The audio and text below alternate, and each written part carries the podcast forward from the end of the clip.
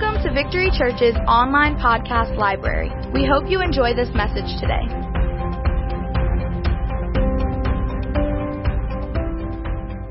You know, one of the things that Paul said was, he talked about drinking the water of the Word. And so it's, you know, the water and the Spirit, they're both hand in hand. And so just take in, okay? Just take in tonight. You've got you don't have to do anything. Just receive. Amen? I believe something's going to happen in your life tonight. You know, I read the story and talked about the story of Lazarus this morning and how Martha and Mary found out their brother was sick. They sent a message to Jesus. You know, my brother, your brother whom you love, Lazarus, is sick. Jesus got the word. He waited 2 days until he came. By the time he got there, 4 days had passed. Lazarus obviously died right when they sent the messenger because he had been in the tomb for 4 days. Dead. He was done. And Jesus got back, and Mary stayed in the house. She was just tore up, crying and crying and crying. Martha came out. The other family and friends came out to meet Jesus at Lazarus' tomb. And this began to take place outside of the tomb. And this is your tomb. You know, some of you are locked up. Some are free and moving in the things of God, but some are locked up. Some of us are partially locked up. We got like part of our body still hanging in the tomb, and part of us is out of the tomb. Part of it's still wrapped up in those stinky grave clothes, and every while you sniff them and you say, oh, you know, and then you partially free. But this is what happens here. It says, therefore, when Jesus saw her weeping, they were weeping. They were weeping uncontrollably. Martha was crying and crying. And the Jews who came with her, they were also weeping. So the whole crowd was weeping and weeping. They had lost their... This is 4 days later. They're still crying. Jesus says he was deeply moved in the Spirit and was troubled. He was deeply moved. He knew exactly what he was going to do. He had no doubt that Lazarus was coming up out of the grave. What he was troubled about was the sorrow. He was hurt because they were hurting. He's hurt when you're hurting. He's not hurt because he thinks he can't fix your stuff. He knows he can. What hurts him is what's hurting you. And that's what's going on here. He was moved in the Spirit. He was troubled. And he said, where have you laid him? And they said, Lord, come and see. And then it says, you know, if you ever have to memorize the scripture, this is a great one. John 11:35, Jesus wept. So you can remember that. Everybody say, Jesus wept. Okay, you memorized the scripture now. Say it again. You got it, okay. Jesus wept. It's a powerful word to remember. You think about him right now at the right hand of God. Jesus wept. Now here's this, just hang on here. The raising of Lazarus from the dead was one of the last miracles that Jesus performed before his death. There's a lot of the heavenly ministry of Jesus pictured in this miracle. The obvious foreshadowing is Lazarus being raised from the dead. Lazarus being raised pictures each of us being raised up when we were dead in our sins. We were dead in our sins. We were hopelessly dead in our sins, without hope, without any chance of living a good life. No chance. And goes on here, it says, today's verse pictures another aspect of the present-day ministry of Jesus. Jesus was deeply moved by the death of Lazarus and the pain it caused for his friends. This miracle was the outflow of his love for Lazarus and his family. Jesus was moved. Oftentimes when Jesus ministered to people, it says he was moved with compassion and he put his hands and healed. He looks at you and he's moved with compassion. You're his friend, right? You're his friend. He loves you. Today, Jesus is moved by our pain and our troubles. He prays for us today and represents us before the Father in heaven. That's what's going on right now. He's praying for you. He's moved, and he's moved in the Spirit by what is troubling you. It affects him. Now here's an interesting quote from Jonathan Edwards.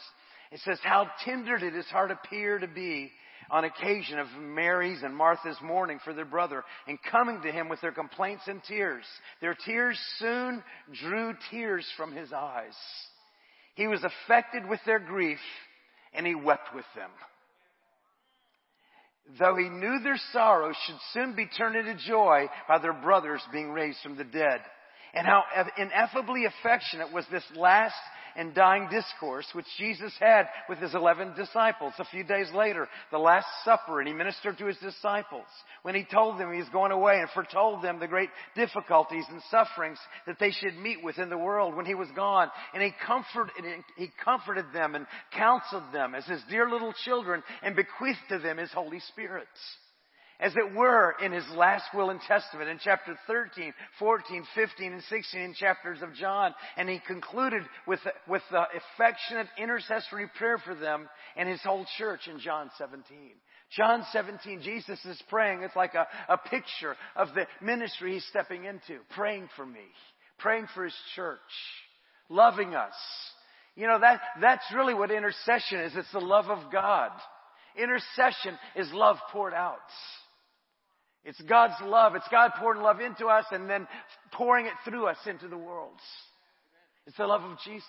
It's the prayers of Jesus. Mary and Martha appealed to Jesus for their brother because they knew how much the Lord loved Lazarus. This is also the way we can approach the Lord today. He loves us and will move heaven and earth for us. This is our grounds to approach Christ. He is deeply moved by our pain and suffering. Look to him today. He's our heavenly intercessor. He loves you deeply, and he's praying for you. Thank you, Jesus. Whatever it is that's on your heart that you've been troubling and worrying about, just take it right now. Just cast it on Jesus right now. Thank you, Lord. Thank you, Lord God. You carry my troubles and my pains. Lord, you're moved with the feelings of my infirmities, Lord. Thank you, Lord. Thank you, Jesus. Thank you, Jesus. So this is the ministry of Jesus. The intercessory ministry, standing outside of our tomb, calling us to life. Calling us to life. He's beckoning each one of us to life. Life as he knows it. I am the resurrection and I am the life. Come out of the place of death. Come out of the world of death. Come out of the lifestyle of death. Come out of the thoughts of death and let me pour my love on you and in you and surround you. Let me take these grave clothes off of you and heal you and make you whole. So go on a couple other thoughts from this passage. John 11:40. Jesus, so Mary came out and they sent for Mary. You know, he's calling for you, Martha said, and Mary came out. And when she got out there, Jesus said to her, "Did I not say to you that if you believe, you will see the glory of God?" Now, that's what he's saying to each one of us tonight. If you believe, you'll see the glory of God. Now, he's not talking about the visitation, his coming glory, which is also true. But he was talking about, he's seeing God being glorified in your mess. That's what he's talking about.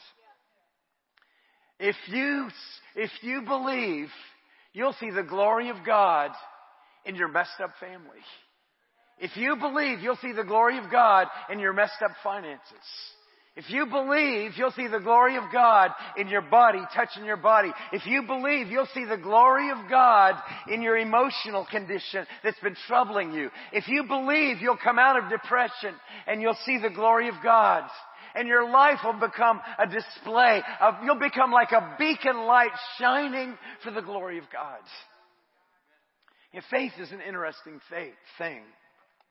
You know, there's sometimes we get stuck on formulas. You know, there's one word that's a powerful word. Faith comes by hearing, and hearing by the word of God. But faith is not just like 2 + 2 is 4. You listen to a certain number of scriptures and suddenly you have faith and you see the glory of God. Faith is an opening up of our perception of the spiritual world.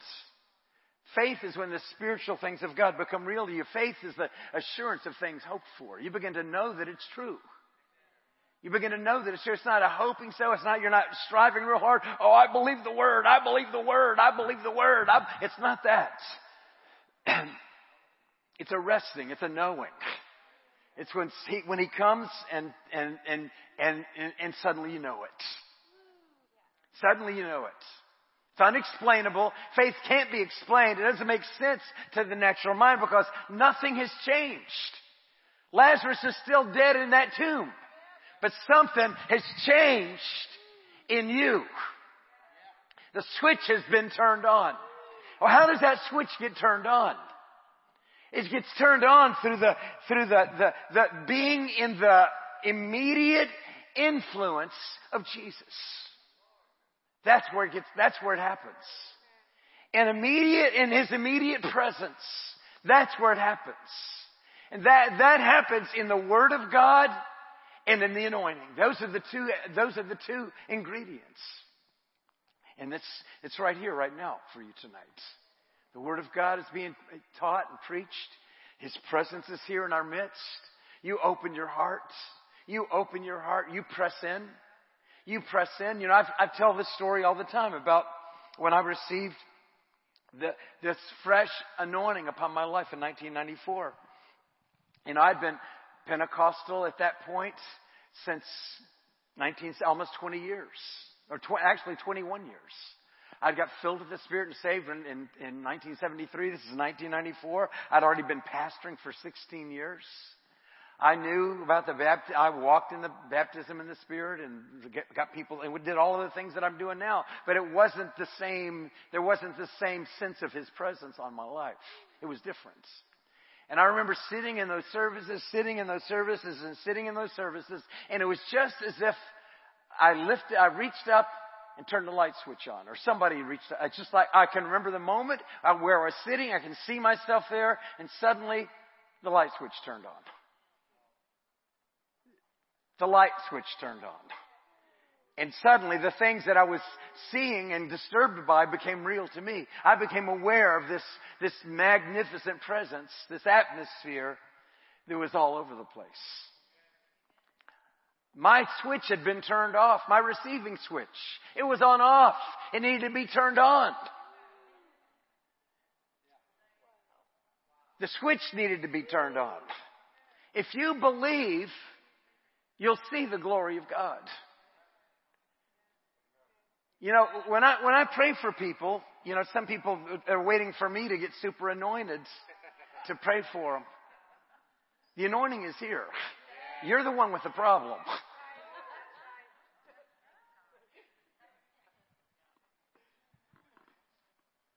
Turn the switch on. Get hungry. Get hungry. Get hungry. Get hungry. Get hungry for the things of God. Then I not say to you that if you believe, you'll see the glory of God. It's not complicated. It's not. If I believe, I'll see the glory of God. I want you to say that. If I believe, I'll see the glory of God. Wow, and this can be in many different arenas. Because we have stuff that keeps coming to us. This isn't something that happened once and now it's done because of what happened. You know, this is something I have to be challenged with every day. If I believe, I'll see the glory of God. I have all kinds of challenges facing me right now. How about you? Do you have any? If I believe, I'll see the glory of God. If I believe, I'll see the glory of God. If I believe, I'll see the glory of God. The Word, that's a scripture. The Word, that's the Word of God. If I believe, I'll see the glory of God. I'm taking that in. I'm taking that in. Faith comes by hearing, and hearing by the Word. I'm taking that scripture in. If I believe, I'll see the glory of God. I'm taking that in. That's mine. That's mine in Jesus' name. If I believe, I'll see the glory of God. And now I'm drinking some water in right now. Put your receiver on. Turn the switch on. Turn it on. Flip the switch. Flip the switch.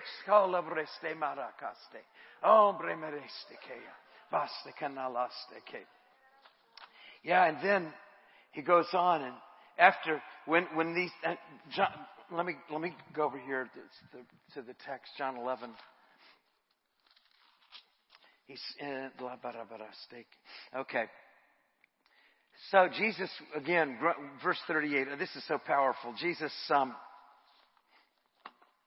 came again to the tomb, groaning in himself. One translation says growling. He was making some guttural noises. He was making some out loud noises that people could hear. It was groaning. John said he was groaning in himself at this situation. He was troubled by this situation. He came to the tomb. It was a cave and a stone lay against it. And Jesus said, "Take away the stone." And Martha, the sister of him who was dead, said to him, "Lord, by this time there is a stench." Everyone say stench. That's what your problems smell like. It's a stench. By this time, there's a stench. For he's been dead 4 days. Some of your stench has been there for 4 years, and it stinks. Jesus said to her, "Did I not say to you that if you would believe, you'd see the glory of God?" Then they took away the stone. They turned the switch from the place where the dead man was lying. They did something. He turned the switch. And Jesus lifted up his eyes and said, "Father, I thank you that you've heard me. And I know that you always hear me. But because of the people who are standing by, I said this, that they might believe that you sent me." I'm praying this out loud so they can hear. And when he said these things, he cried with a loud voice, "Lazarus, come forth. Lazarus, come forth. Lazarus, come forth. Lazarus, come forth." So that's what he does. He comes to you. He's been standing outside that blasted tomb for far too long. Standing outside the tomb. Come out. Come out. Come out. Come out wherever you are. Come out. Come out. Come out. Come out. Come live in the light. Come out of the darkness. Come out of the crevices.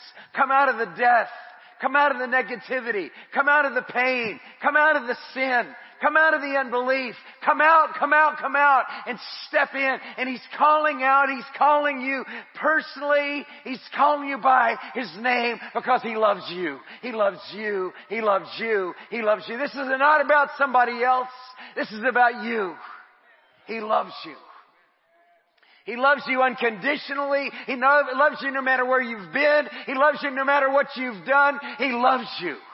He hates to see you in the misery that you're in. He says, "Come out of that cave. I've got a new plan for your life. I am the resurrection and I am the life. Come out. Come out. Come out." And then he was raised from the dead. He came. The man who had died, he was bound hand and foot with wrappings. His face was wrapped with a cloth. You know, this is a message we've got to come to grips with. Paul said to consider yourself dead. Consider yourself dead. And then consider yourself alive.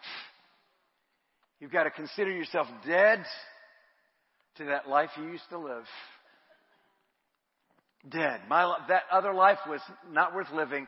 It's not like it was kind of a little messed up, a little part of it, and redeemed the good parts. It's no, there aren't any good parts. Dead. Consider yourself dead. Say goodbye to your past. Dead. Dead. Consider yourself dead. Dead to what you used to be, and then consider yourself alive to this resurrection life. He said to reckon yourself dead in the King James. Reckon. I reckon that I'm dead. I reckon that I'm dead. I reckon I'm not that person anymore. And I reckon I'm alive now. I'm living a brand new life. So yeah, he cried out with a loud voice, "Lazarus, come out." You know, this, I'm going to finish with this thought. It's a blog that I wrote last week, Miracles All Around. This is the most profound miracle in the ministry of Jesus, this one. He not only healed someone and raised them from the dead, he did it publicly. Death is our ultimate and final enemy, and he conquers it with his word. Everyone who saw or heard the eyewitness accounts were shocked and stunned. How could Jesus overcome death? Should we be shocked by this miracle? I don't think so.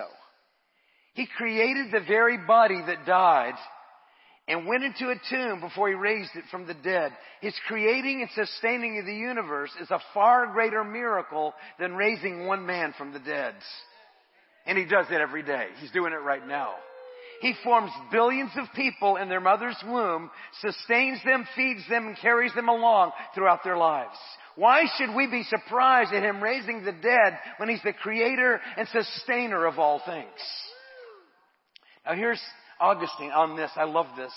He says, among all the miracles which were wrought by the Lord, the resurrection of the Lord of Lazarus holds the foremost place in preaching.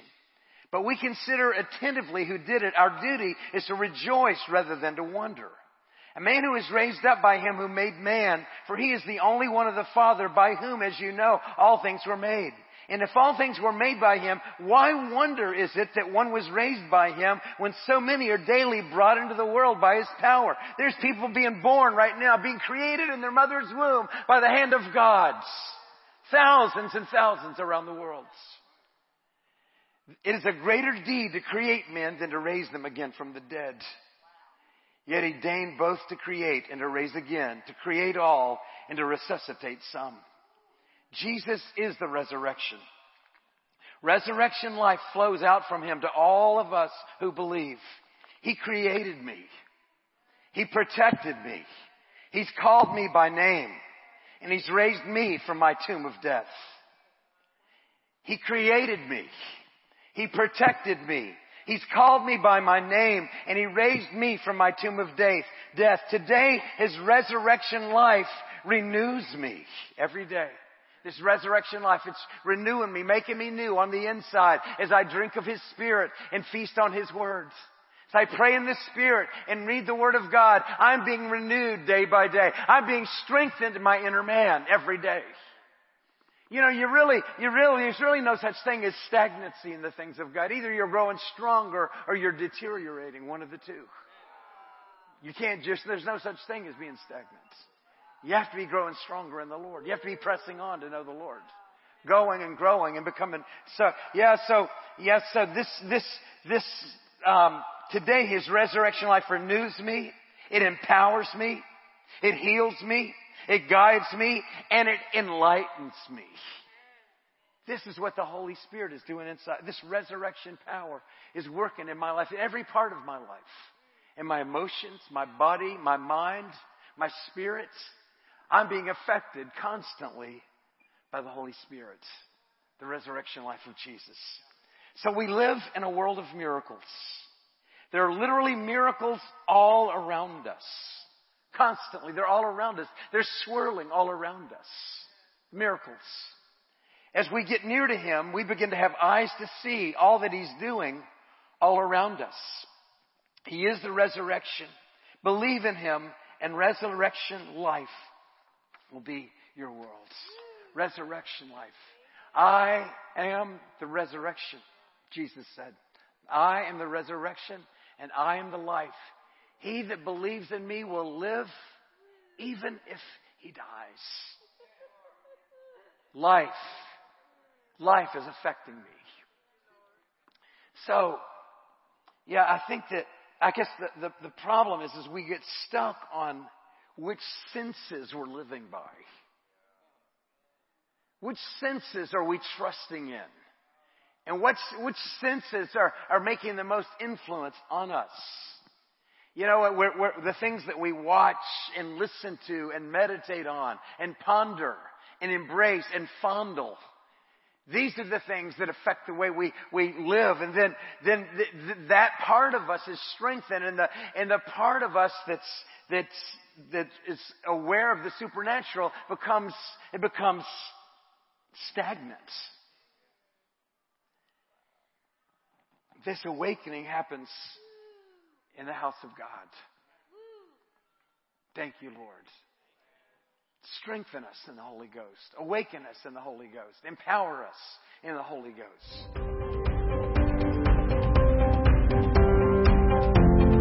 Visit our website at www.victorychurchnola.com for service times and more information.